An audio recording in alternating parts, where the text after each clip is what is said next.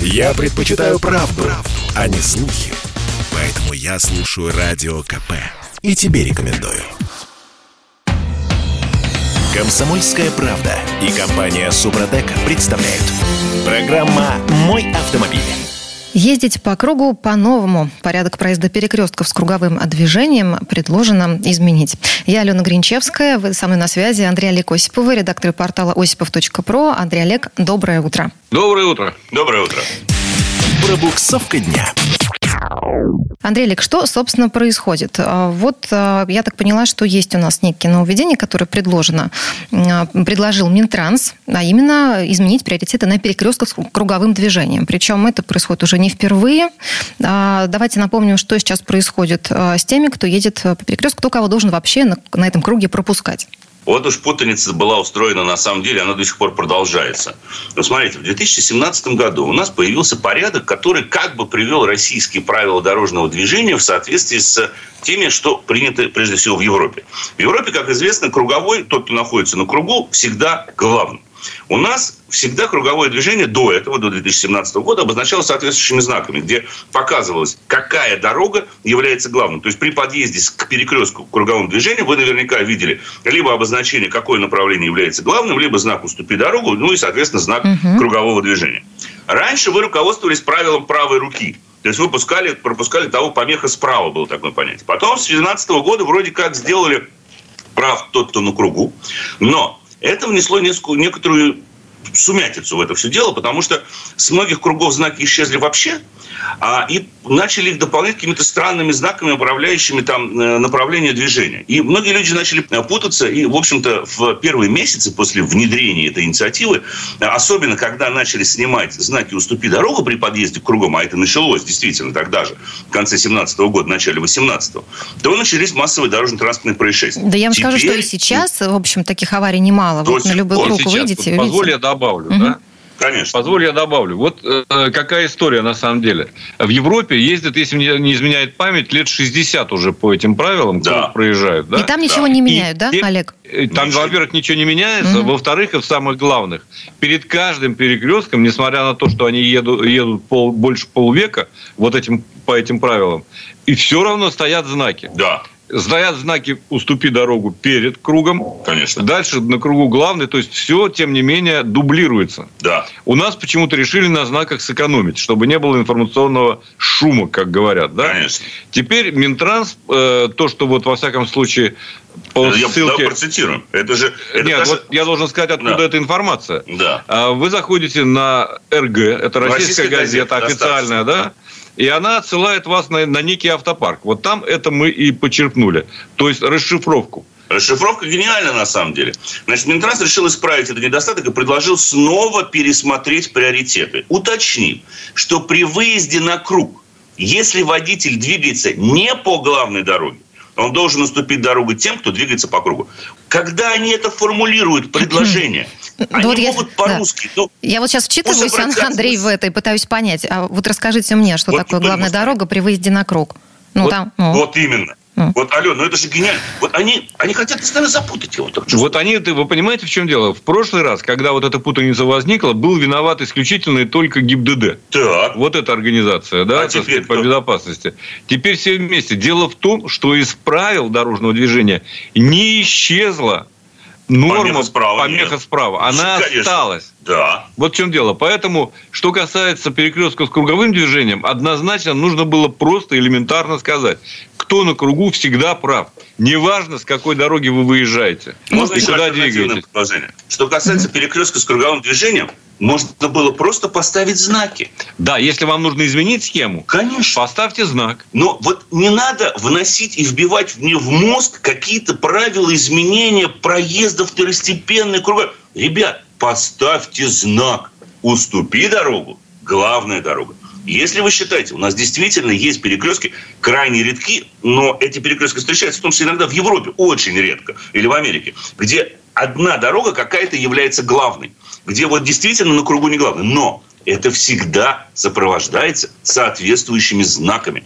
Не надо придумывать ничего в ПДД, кроме того, что давным-давно прописано в той же самой единой Венции, Венской конвенции о безопасности дорожного движения. Ведь ну почему? Вот э, ваши покорные слуги поездили в северном и в южном полушарии, да, в самых разных уголках Земли. Но мы не сталкиваемся, как правило, с проблемами при проезде круговых движений за пределами России. Потому что вообще везде правила и знаки едины. И правила проезда едины. Поэтому, когда у нас сейчас, ведь на самом деле то, что предлагает Минтранс, это находится в общем объеме поправок и большого обсуждения по поводу правил дорожного движения, так. точнее их будущего угу. в нашей стране. Напомните, что там еще Понимаете, важного. Да, Андрей. И это пугает. Нет, вот да. насчет... Это вот как раз-таки пугает. Вот угу. пользуясь случаем в эфире, да, вот нельзя ли обратиться к Минтрансу, чтобы они ничего не меняли в действующих правилах? Не лезьте. Не лезьте, вы делаете хуже. Конечно. Слушайте, ну это пока только... Да, это пока только предложение, Андрей Олег, да, я так понимаю. То есть есть это не какая-то вот, инициатива, которая будет рассматривать. Угу. Слушайте, ну вот опять Но же, вы говорите знаки... Штука. Да, Андрей, вот вы да. говорите, сняли знаки, их же нужно будет обратно возвращать, тратить на это денежки. Они найдутся, как вы полагаете? Окей. Нет. Да. Понимаете, Послушайте, нас... жизнь дороже, наверное. Во-первых, жизнь дороже, а во-вторых, ну, э, немножко здесь... У нас это нормальное национальное развлечение. Снимать знаки, ставить знаки. Мы же снимаем бордюр. Снимать бордюр. Новые на новейшие меняем. И точно так же со знаками. Ну, мы привыкли к этому. Просто в данном случае всю эту, простите за грубое слово, фигню можно убрать, исключить, не заниматься бредом. Да, поставьте знак. И причем мне вот еще нравится обсуждение, которое сейчас развернулось между господином Хуснулиным, который курирует безопасность дорожного движения, вице-премьером у нас является, МВД и Минтрансом. Значит, господин Хуснулин поручил МВД и Минтрансу до 1 октября предоставить предложение о подготовке новой редакции ПДД. Слушайте, и дальше пошло. Одни говорят, Слушайте, у нас с 93 -го года в правила дорожного движения было внесено более 50 поправок. Какой кошмар! Давайте мы больше поправок вносить не будем. Давайте мы новые правила дорожного движения придумаем. Сообразим, отрядим на это дело инициативную группу различных урбаноидов, которые получат за это государственный тендер в 1 миллиард рублей по разработке правил дорожного движения, а потом они возьмут то, что написано. Но миллиард фигурально. Конечно. А может быть и физически, я не знаю. Потом они возьмут все то, что написано в Венской конвенции, добавят туда наш бред под названием «Средства индивидуальной мобильности», там ведь тоже целый пакет поправок, вообще большая часть изменений в правила дорожного движения а, относится как раз-таки к средствам индивидуальной угу. мобильности. Парадокс. Конечно, а, Андрей, сразу, сразу вас перебью. Почему бы не внести э, обычные поправки, дополнить просто правила дорожного движения этими поправками? Зачем переиздавать? Поясните. О, это гениально. Вы знаете, вот парадокс заключается в том, что, с одной стороны, нужно убрать то, что устарело из российских правил. А это такого правда. там достаточно, вот, например, да? правила угу. Правой руки и так далее. Все это э, должно э, прийти к единому знаменателю. Это верно. Но что касается перекрестка с круговым движением и там обгона автобусов, сейчас Андрей отдельно об этом скажет. А, это вообще немножко. это красота это, просто. Это все неизбежно приведет к увеличению количества ДТП вот в таком э, виде, в котором сейчас предлагают это сделать. Возьмите венские правила, конвенцию, да, и просто перепишите ее на русском языке.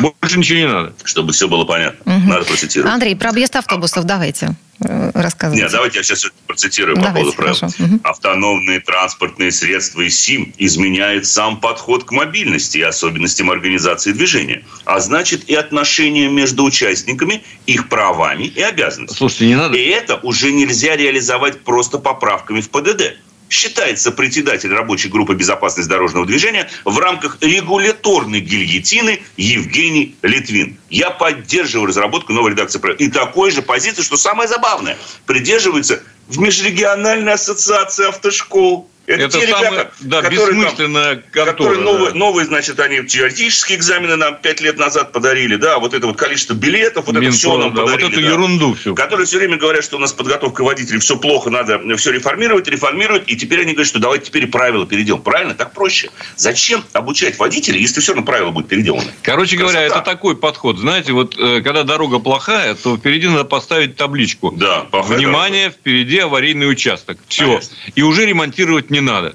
Вот то же самое мы имеем и гораздо более серьезные вещи, э, что касается правил дорожного движения. Ну и последний гвоздик с автобусами. И последний гвоздик с автобусами. Значит, еще одна поправка касается объезда автобусов. Это проблема действительно, особенно в крупных городах, когда остановка размещена на проезжей части, и иной раз через сплошную люди объезжают, тут же сотрудники ГИБДД стоят, выезд на полосу встречного движения, лишение прав и так далее. В некоторых местах это решено пунктирной линией. В этих местах, то есть автобус останавливается, есть прерывистая линия, вы можете обогнать автобус, как бы угу. перестроить и застроить. Так. Теперь, значит, предлагается что? Если посадка и высадка пассажиров общественного транспорта производится с проезжей части или с посадочной площадки, читая остановки, водитель должен уступить дорогу пешеходам, которые садятся или выходят из этого транспорта. К этому предложено добавить, что на транспорте должно быть включено и появиться табло «Внимание, пассажир». Водитель должен остановиться перед автобусом, не создавая помех пешеходам, осуществляя посадку и высадку с проезжей части, расположенной на ней. И начинать движение он сможет только тогда, когда это табло погаснет по-русски. Вспомним рельсы вот, э, трамвайные, расположенные посередине дороги. И остановки. Что делает водитель? Тролле, трамвай подъезжает, мы останавливаемся, люди перешли, загрузились, выгрузились, у трамвая двери закрылись, угу. мы дальше продолжаем движение параллельно так. трамваю. А что? Теперь так будет со всеми. И с автобусами. Даже если автобус становится справа, вы теперь все равно должны будете встать за ним и ждать. А если перехода нет? Если перехода нет, об этом в правилах не написано. Говорится, вот что ты все равно должен обеспечить Подожди, посадку. А в, чем, а в чем сакральный смысл этого, Андрей, по-вашему? Вообще никто не понимает. Вообще никто не Как бы это сказать, вот надо чем-то да. заняться и получить за это зарплату. Вот в чем угу. сакральный смысл. В удивительное Я время живем с вами. Андрей Олег Осипов, редактор портала осипов.про. Андрей Олег, спасибо вам большое и хорошего дня. Всего доброго, дорогие друзья. Удачи на дорогах. Решительно аналогично. Берегите себя. Но мы вернемся в эту студию буквально через пару минут. Ну а в следующей четверти часа к нам нам присоединится автомеханик, ведущий программы «Утилизатор» на телеканале Че Юрий Сидоренко. Будем говорить о том, как гаишники начали штрафовать за нештатную акустику. Комсомольская правда и компания «Супротек» представляют. Программа «Мой автомобиль». Удивляемся в этой четверти часа, удивляемся техническим навыкам сотрудников госавтоинспекции, точнее, стремительному росту технических навыков. Э, гаишники теперь разбираются в электромагнитной совместимости динамиков аудиосистемы и мозгов автомобиля. Я Дмитрий Делинский. Я Алена Гринчевская. Юрий Сидоренко, автомеханик, ведущий программу «Утилизатор» на телеканале Че у нас на связи. Э, Юр, доброе утро. Доброе утро. Доброе утро всем. А это вообще законно? Ну, смотрите, а, еще летом а, мы с вами коллективно удивлялись новостям о том, что госавтоинспекция начала штрафовать за нештатную акустику. Ну, вроде незначительно штрафовать. Сколько а, там? Ну, слушайте, 500 рублей штрафа, угу. да, но если э, хозяин машины не привел автомобиль в заводское состояние в положенный срок, отзыв СТС с соответствующими последствиями, со всем, что вытекает из этого обстоятельства. Езда на э, машине э, без СТС, это, это что, по-моему, до трех месяцев лишения прав. Ну, там очень большой штраф. Очень большой ага. штраф за это, и наказание сложное. Ну как, это машина без регистрационных документов. Да, там, там ну, нормально. Вот, да, а все это а, из-за того, что значит, у нас есть технический регламент безопасности транспортных средств Евросоюза. А, гаишники начитались этого документа и, собственно, начали проверять машины. Штатная акустика или не штатная. И руководство ГИБДД на днях выступило с разъяснением. Значит, речь идет не о новом штрафе, а уже существующей норме. Если в машине установлены усилители, колонки или сабвуферы, которые конструктивно не предусмотрены, может потребоваться оценка их электромагнитной совместимости. Также нужно будет проверить влияние на устойчивость машин к воздействию внешних источников электромагнитного излучения. В связи с этим вопрос. Кошмар. Э, что? Вот если я поставил сабвуфер в багажник, мне кирдык до первого инспектора, который начитался вот этого регламента по безопасности транспортных средств таможенного союза. Ты как инспектор будет все это проверять? Мне вот. очень интересно. Да тут вообще очень много вопросов по поводу того, как у нас вдруг неожиданно инспектора вообще будут много чего проверять. Даже, э, понимаете, я, как автомеханик, не все машины знаю визуально, как они выглядят. Э, я тут ездил, отдыхал э, и увидел там машину, называется Судзуки Хайлайстер, что ли. Я, ну, в общем, первый раз я такую машину в жизни увидел, представляете? Я 30 лет общаюсь с машинами, и она не новая. Это не то, что там вот новенькая машина какая-то. Я посмотрел потом в интернете, естественно, сразу забил. Она 2000 2012 что ли года выпуска. Ну, вот, ну, понимаете, то есть я не знаю. А человек, э, инспектор, теперь должен понимать, насколько вот там штатные, например, э, бампера стоят или не штатные. Э, потом оптика та или не та стоит. Нет, ну я понимаю, если у вас стоят фары, а вы туда прожектор спереди прикрутили. Понятно, что это не штатная оптика. А бывает, что вот, ну, она фактически ничем не отличается, только лампочками. И какие там должны быть, вряд ли кто-то знает. И вот когда я прочитал вот эту статью, про которую сейчас Дима как раз сказал, ну, она вообще была во многих источниках, просто все цитировали одну и ту, одну и ту же инстанцию, по большому счету. Действительно, для меня стало вот удивлением, как, можно, как может человек догадаться вообще, у вас стоит штатная магнитола или нет. Это первое. Э, а второе, э, то, что там есть тоже свои тонкости. Ну, Юрий, давайте так, за что все-таки могут оштрафовать водителя? Если э, нештатная магнитола поставлена на машину, например, Э, и подсоединена к коншине. Угу. То есть она связана с мозгами, вот, и никто не знает, э, как нештатная магнитола влияет на эти самые мозги. Это внесение изменений в конструкцию автомобиля, и, соответственно, если это изменение никак не легализовано, не зарегистрировано в госавтоинспекции, не прошло экспертизу, штраф 500 рублей, предписание вернуть все, как было взад, и э, если водитель не выполняет предписание, следующий инспектор может отобрать СТС. Да, да, да, это, это действительно так. Я, кстати, между прочим, здесь даже поддерживаю госавтоинспекцию, потому что реально, вот то, что я видел, люди приезжают, они где-то непонятно где, втыкают за место штатной магнитолы какую-то э, китайскую, ну, как бы она крутая э, по опциям, но только она до конца не подходит. Туда втыкают, он связывается, туда приходит сигнал из блока ЭБУ, электронного блока управления двигателем. Э, даже, э, ну, там много систем, которые туда запитываются, через которые можно ими управлять. А как она дальше стрельнет, никто не знает. Почему и говорят про вот это вот э, воздействие электромагнитного излучения. Не просто так, потому что некоторые устройства, извините, могут работать, когда рядом электромагнитное излучение, а некоторые нет. Все зависит от того, какая защита на нем стоит. Поэтому логика, по большому счету, в этом есть. Как это будет выполнено дальше, непонятно. Но знаю точно, если у вас стоит магнитола, которая... Э, если у вас стоит магнитола, которая не запитана с блоком управления э, двигателем, ну и вообще автомобилем, а просто она подсоединена на плюс-минус, и дальше вся эта скоммутированная штука без изменения э, обшивок, каких-то конструкций и так далее, что вы под динамики не выпиливали отверстия где-то же. Ну же, вот как бывает, угу. что динамики стоят такие, что приходится по отверстия крутить. Не в штатные Юрий, места, сразу, куда-то. Да, сразу вопрос по ходу. А вот вы, как автомеханик и человек, который сталкивается с машинами часто по э, роду деятельности, вы часто видите вот такие, э, таких кулибиных, которые планируют что-то в своей машине поменять? Ой, слушай, какую-то такую это, историю. Это целая культура. Серьезно? Да. То есть э, а, автозвук – это отдельная культура. Я думаю, что это осталось где-то там вот в 90-х. Чемпионаты, соревнования по автозвуку проводятся в нашей стране. А, Ален, это постоянно. Это я вижу постоянно.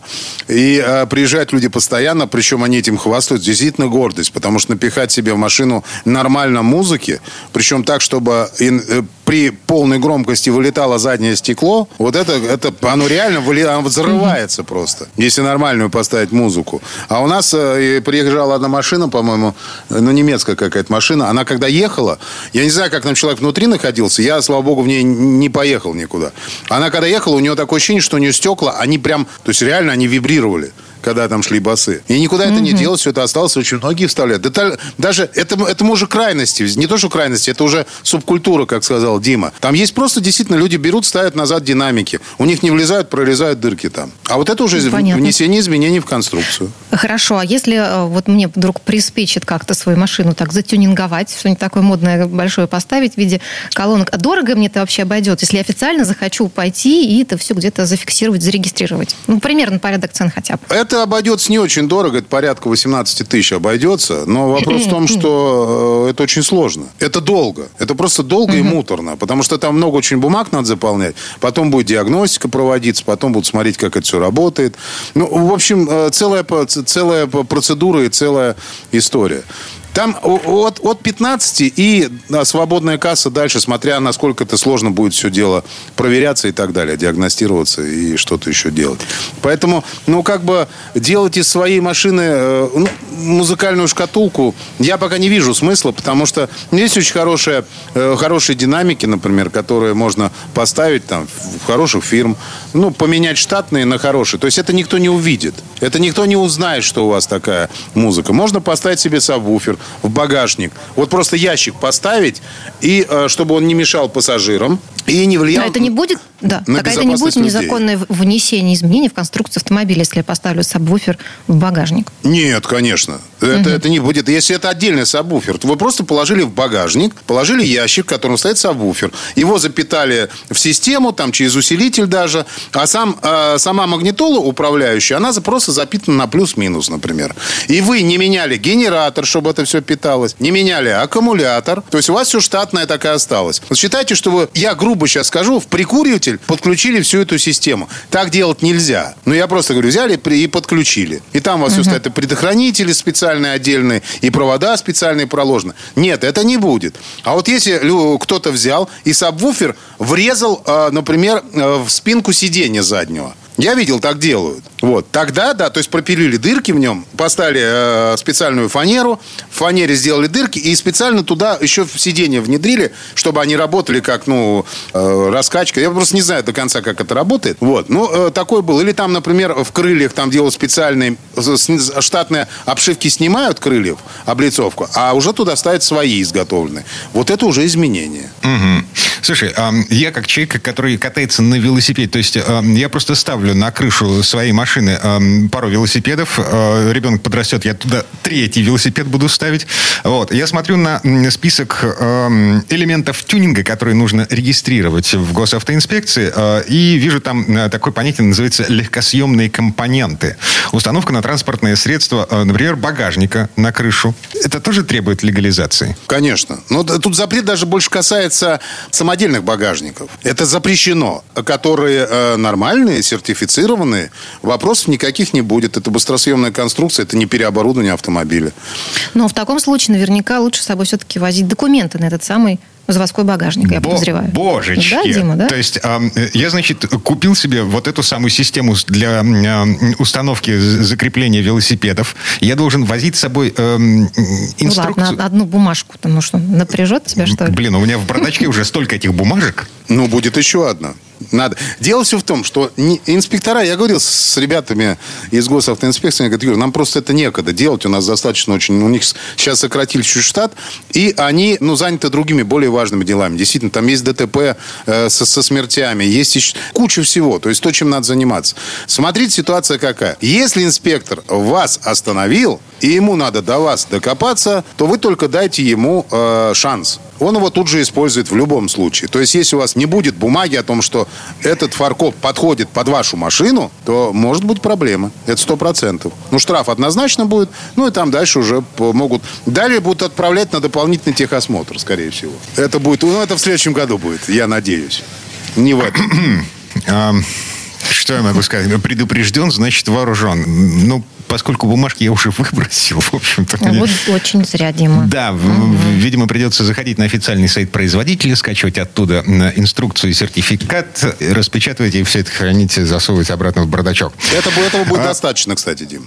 Верю, надеюсь. Люблю. Юрий Сидоренко был у нас на связи, автомеханик, ведущий программы «Утилизатор» на телеканале «Чай». Юр, спасибо, хорошего дня. Спасибо. Большое спасибо, всем удачи. А мы вернемся в эту студию буквально через пару минут. В следующей части программы к нам присоединится Федор Буцко. Поговорим о том, как с комфортом можно работать прямо из автомобиля. Комсомольская правда и компания Супротек представляют. Программа «Мой автомобиль». А это мы вернулись в студию радио «Комсомольская правда». Я Дмитрий Делинский. Я Алена Гринчевская. Федор Буцко у нас на связи. Федь, доброе утро. Доброе утро. Всем привет. А, В этой четверти часа давайте попробуем представить себе, что мы находимся не в э, студии. А, Федя Буцко, он прямо сейчас вообще в какой-то гостинице, да? Вот. Мы в машине и пытаемся работать из автомобиля. Дорожные истории. Так, ну что, а, у меня, например, в э, мой походный э, рюкзачок входит ноутбук, микрофон, наушники э, и какая-нибудь звуковая карта внешняя. Ты пытался со всем этим прекрасным хозяйством работать из своего Форда Фокуса? А, э, Вот непосредственно в самой машине нет, э, потому что ноутбук, ну, в общем, и звуковая карта, они требуют электричества. Вот. Не дошел пока до такой степени совершенства, чтобы, значит, там, преобразователи, генераторы, вот, вот это все. Поэтому, эм, ну, вышел из машины, сел на веранду э, и, и норм. И все работает. А, Дим, не нужен, не нужно ничего сложного, чтобы работать, вот подключить все твои устройства из автомобиля. Нужен инвертор, они компактные, занимают место не больше, чем твой микрофон, э, стоят недорого. Вполне разумная вещь. Я довольно много езжу с, э, ну, там, в командировках и часто работаю с командировок. Мне бывает нужно заряжать там разного рода технику, поэтому инвертор тоже всегда с собой. Это, ну, вполне приличное, э, удобное устройство, которое позволяет засунуть его вот в эту самую бывшее, то, что раньше называлось прикуриватель, да, и, и работать, заряжать любую технику, аккумуляторы и так далее. Это все, все рекомендую возможно, тем, и, видимо, не так сложно. Да, да? это не сложно, цена вопроса... не самый да, цена вопроса самая дешевая, ну, там, я не знаю, 20 долларов, 30 долларов. Ну, да, я, может быть, не брал бы самый дешевый, ну, все-таки электрика, автомобиль, как бы что не сгорел. Но немножко почитайте отзывы, можно купить. У меня вот другая проблема. Инвертор уже есть, но если я начинаю работать э, с ноутбуком, то у меня обязательно болит шея, потому что как ты его, куда ты его не день, ну, а куда ты его денешь? Он тебе на коленках стоит, да, ну, вот куда, куда его еще девать? И, соответственно, ты такой вот, э, согнув шею вниз, э, упершись подбородком в грудь, значит, там что-то Э, тюкаешь по этим клавишам. А вместо этого э, есть вполне удобные откидные маленькие столики, которые вешаются на подголовник, на спинку переднего сиденья. Вешаете, сзади садитесь, и, в общем, э, окей, угу. можно вот это вполне Здорово. удобно. А я думала, вы сейчас Собственно... расскажете про какую-нибудь супер подушку, которую под голову можно положить. У, у моей массажер. У моей да. дочери есть органайзер, купленный на Алиэкспресс. Я думаю, что он Подойдет. непринужденно выдержит ноутбук. Отлично. Да, да, это хороший вариант. Если вот что касается подушек и детей, вот вы вспомнили, есть специальные, ну, когда дети уже перерастают детское кресло, но еще не выросли такими уж совсем большими. Ну, то есть они ездят э, в обычном сидении, может быть, с бустером, а там, э, ну, в любом случае они сидят и пристегиваются вот этим э, базовым стандартным ремнем безопасности, то многие жалуются на то, что натирает. Неудобно. То есть это воспринимается как такое ограничение твоих возможностей, и вообще долго ехать плохо, и спать с ним неудобно и так далее.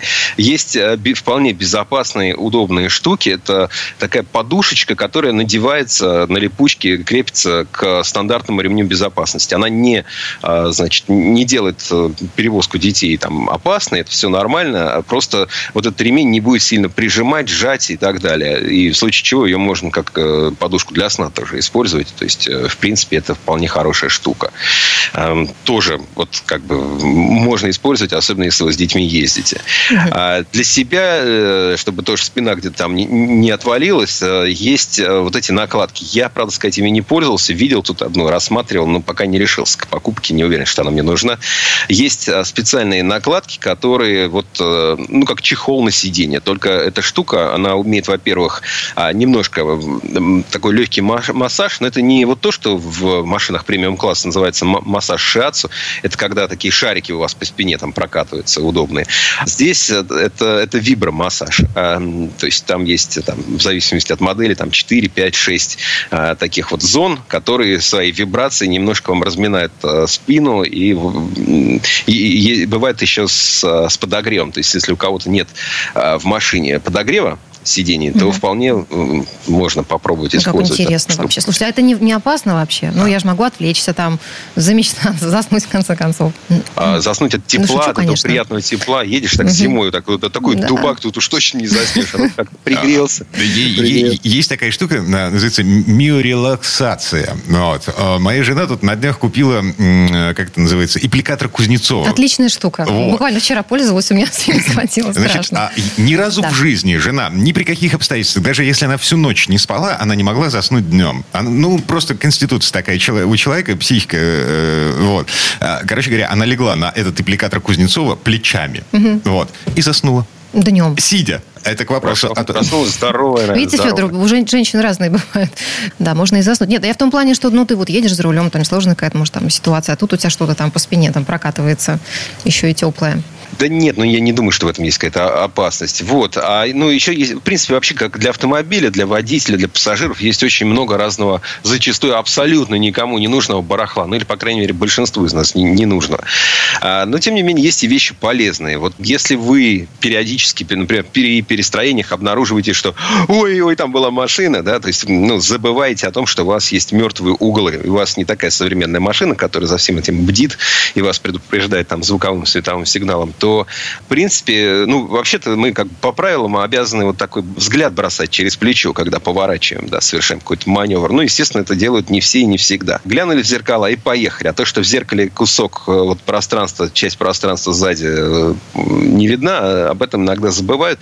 И, в принципе, можно попробовать, если вы часто вот это слышите, что вам бибикают, или вы там пугаетесь, что чуть-чуть было не устроили ДТП, то можно в зеркала клеить такие маленькие круглые зеркала, еще дополнительные, которые вот расширяют вам эту зону. И, в принципе, они, ну, там будет мелко, но все-таки хотя бы у вас будет шанс увидеть, что там кто-то едет. Ну, это, конечно, не отменяет а, необходимости поглядывать, да, и вообще, вообще надо постоянно поглядывать в зеркала. А опытные водители такие вот, ну, из, инструкторы из автошкол, они говорят, что там, ну, каждые, например, секунд 7-10 вы должны оглядываться вокруг, да, не головой крутить, а вот эти взгляды по зеркалам. Левая, правая, центральная салоне. Вперед э, поближе смотрите, вперед подальше смотрите. То есть вы вообще должны все время понимать не только, что у вас там в двух секундах езды от вас впереди происходит, но и что у вас творится по бокам и сзади. Я, ну, я не знаю, я просто киваю. Ну, то есть при перестроении я наклоняюсь немножко вперед для того, чтобы увеличить угол обзора. Можно и так, да. Но все равно головой, кстати, крутить, ну, вообще-то нужно. Вот, ну, в общем, это, это на самом деле вот есть вещи, которые точно нужны. Ведь все пользуются за рулем мобильным, так или иначе. Это, конечно, запрещено, но все равно где-то рядом лежит. Иногда он что-то чирикает, что-то там пришло сообщение, еще что-то, в общем, надо. И, конечно, ну, в общем, если вы не перешли, а это мало кто делает, я понимаю, что на современных машинах вроде бы там все уже можно вывести на медиасистему, но все равно э, видишь же, а, что едет там самый современный современный автомобиль, весь такой уже ну, технологичный, электронный э, и умный, но при этом у, водителя, который сидит э, значит, за, за рулем, еще мобильный телефон с навигатором прилеплен где-то на лобовое стекло или в воздуховоде он вставлен. В общем, это, конечно, выглядит забавно, но тем не менее мы все равно поглядываем, ну, большинство из нас поглядывает на телефон во время езды, там, может быть, во время остановок. И проще это делать не когда его нужно брать в руку, поднимать куда-то перед собой. Получить, кстати, за это штраф полторы тысячи рублей. Когда он все-таки висит перед глазами, где-то там вот неподалеку, например, от приборной панели в воздуховоде есть целый набор вот такого рода держалок для телефона. Они бывают там на прищепках, бывают магнитные. Вот магнитные, говорят, лучше. Вот, ну, в общем, я думаю, что имеет смысл такую Да, магнит очень удобно, кстати. У меня вот именно такой. Очень а, маленький и удобный. Жесть. На самом Почему? деле. А потому что не все чехлы сделаны ну, с магнитными вставками. Так, смысле, ты покупаешь такой магнитик, и все. Ну, чудесно. Он вынимается ну, прозрачный чехольчик. Вот. А, да. Мало того, а, ну, например, угол наклона моих воздуховодов угу. таков, что а, мой мобильный телефон, например, на вот ну, эту магни... магнитную там, да? держалку, он угу. не встает. То есть, а, а как-то поднять вот эти вот воздуховоды? Не, не пробовал. Ну, там же...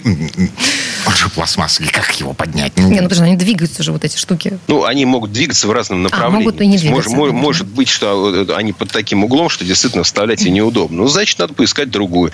Ну, то есть, действительно, все равно, ну, надо честно себе признаться, либо вы откладываете на время поездки телефон в сторону, на него не косите взглядом, не реагируете, когда он начинает там пиликать э, какими-то сообщениями, и вы не смотрите в навигатор, либо подумайте о том, как он у вас э, будет закреплен перед глазами. Это наверняка вас не раз выручит.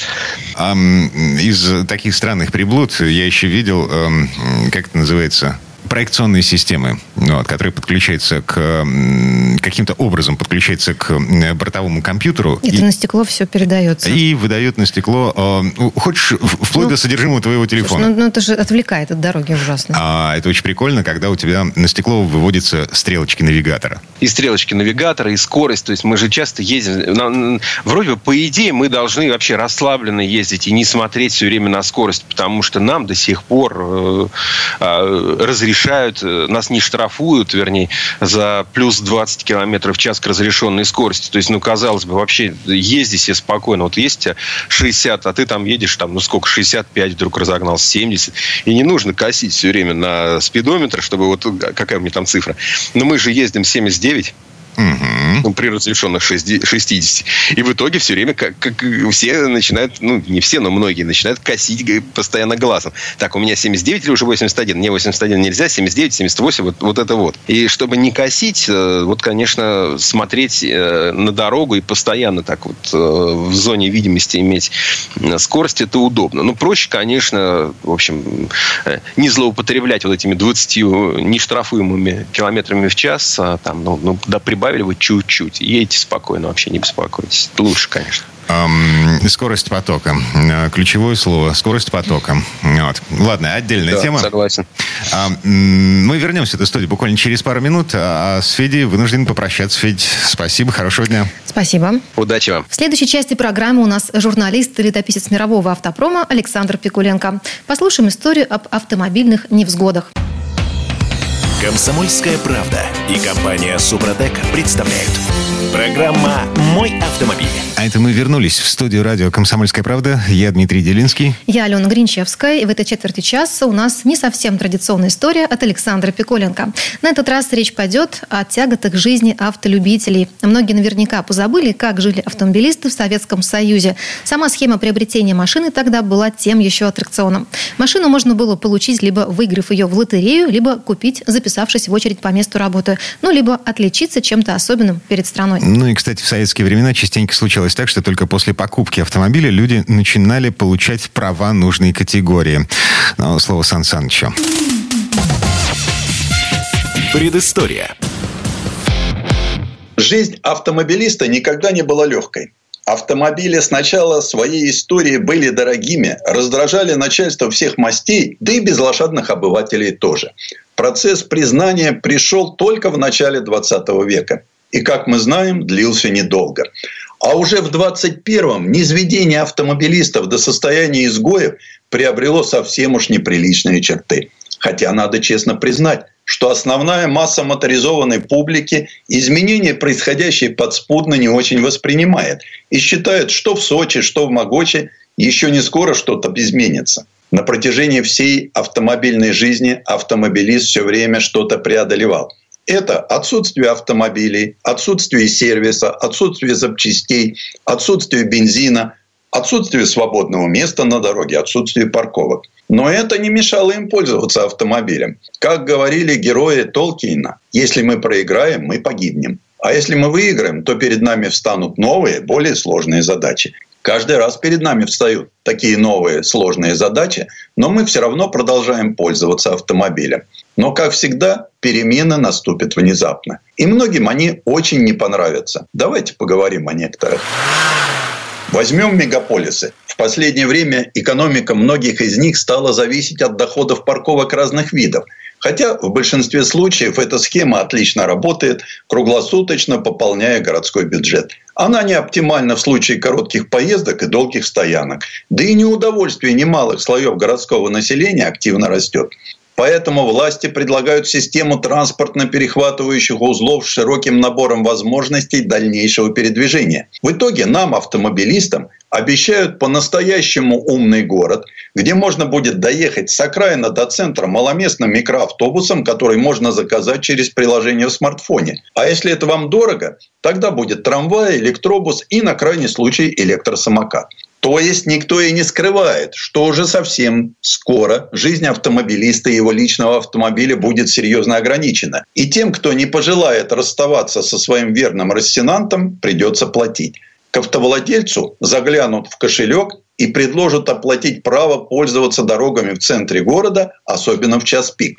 Пионером этого неприятного дела стал Сингапур. Там такое началось еще в 75-м. А сегодня, чтобы убрать автомобили с улиц, к этому прибегают и другие города, от заполошенного Лондона до Тихой Севильи. Тем более, что плату за езду в центре города стараются дифференцировать, чтобы обладатели больших внедорожников и люксовых седанов платили больше. Также вместо нынешних налогов и акцизов автомобилисты будут платить за пройденный километраж в том числе по разным тарифам, действующим на определенных участках в определенное время. А потом и вовсе запретят как дизельные, так и бензиновые двигатели. Да, современные моторы мощные и экономичны, но уже скоро мы услышим звук мотора от сжатия только на полях. А в городах уже к 2025 году власти многих европейских стран намерены дизельные моторы запретить. А в экологически озабоченных регионах к этому времени будет запрещена езда по центру многих городов техники с бензиновыми моторами, как двухколесной, так и четырехколесной. Конечно, это не значит, что места хватит всем. И мы еще не раз увидим и неправильно припаркованную технику, и неумело ездящих водителей. Но пусть нас успокоит то, что все они будут экологически чистыми и не очень шумными. А поскольку в это время большинство машин станут умными, умеющими разговаривать с такой же умной инфраструктурой, то ничто не помешает сделать часть этой системы ответственной за дорожные поборы. Хотя нам обещают, что будут и пряники. Этот искусственный интеллект будет работать комплексно. То есть не только обирать, но и помогать сделать городское движение более эффективным. Ведь будут собраны огромные данные со всех автомобилей, находящихся в городе, независимо от того, стоят они или едут. Такая инфраструктура сможет при необходимости регулировать потоки с высокой пропускной способностью и практически без пробок. Ведь она может изменить не только переключение светофоров, но и скоростные режимы и даже организовать пути объезда мест ДТП и заторов. То есть, когда все это заработает, весь город превратится в одну умную машину. Ведь если разобраться, в условиях городской езды аварии чаще всего случаются на перекрестках. А умные машины сразу за вас решат, достаточно ли времени, чтобы проехать перекресток или завершить поворот. Так что совсем скоро любой бывший водитель будет бродить по интернету, не отвлекаясь на то, чтобы посигналить зазевавшемуся пешеходу или повернуть руль в нужную сторону. А ведь всей мощности автоиндустрии до сих пор не удалось совместить удобство управления автомобилем с безопасностью. Хотя недостатков в блестящих идеях нет. Это и вывод многих функций на сенсорный экран, и трехмерная визуализация, и управление с помощью голоса и жестов, и проецирование информации на лобовое стекло, и другие дополнительные возможности, которые создают разные специальные устройства. Но все равно устранить все автомобильные проблемы смогут только автопилотируемые машины, весь смысл которых заключается в том, что водителю больше не нужно будет обращать внимание ни на что вообще. Ведь большинство дорожных неприятностей происходит из-за того, что люди несовершенны, следовательно, переход на автономные машины, да еще связанные друг с другом системами коммуникации, в значительной мере сможет предотвратить любые аварии. Но ведь может произойти и обратное. А если беспилотные автомобили лишатся возможности взаимодействовать друг с другом по той или иной причине, и тогда уже не автомобилисты, а просто пассажиры, мы окажемся беспомощными в один несчастный день. Но ведь сегодня многие автопроизводители оснащают свои новейшие модели колоссальным набором систем взаимосвязи и датчиков. А городские власти все большего количества городов оснащают дороги разнообразной инфраструктурой. Все это вместе взятое стремительно приближает тот день, когда совершенные технологии смогут на самом деле заменить нас, неуклюжих водителей. Те же, кто опасается, что удовольствие от вождения в скором времени сменится скукой, которую неизбежно вызовет поездка на автопилоте, могут надеяться на принципиально новый поворот в своей водительской судьбе. В будущем они могут продолжить носиться на автомобилях с ДВС, но только на закрытых трассах и, конечно, за отдельную плату. А так как конструкторы все больше полагаются на совершенствование технологий в попытке сделать управление автомобиля все более безопасным, несомненно, это ведет с одной стороны к безаварийному движению, зато с другой к потере навыков вождения, что, в общем-то, не так уж и печально. Человек без сожаления расстался с навыками управления лошадью, прозанимавшись этим несколько тысяч лет – также непринужденно большинство забудет и полуторавековые автомобильные навыки. Предыстория. Сан Саныч, спасибо. Это был Александр Пикуленко, летописец мировой автомобильной индустрии. От себя добавлю, что по данным недавнего исследования консалтинговой компании ID Tech X, э, к 2050 году нам могут вообще запретить сидеть за рулем. Ну, из соображений безопасности. И у нас на этом все на сегодня. Дмитрий Делинский. Алена Гринчевская. Берегите себя. Программа «Мой автомобиль».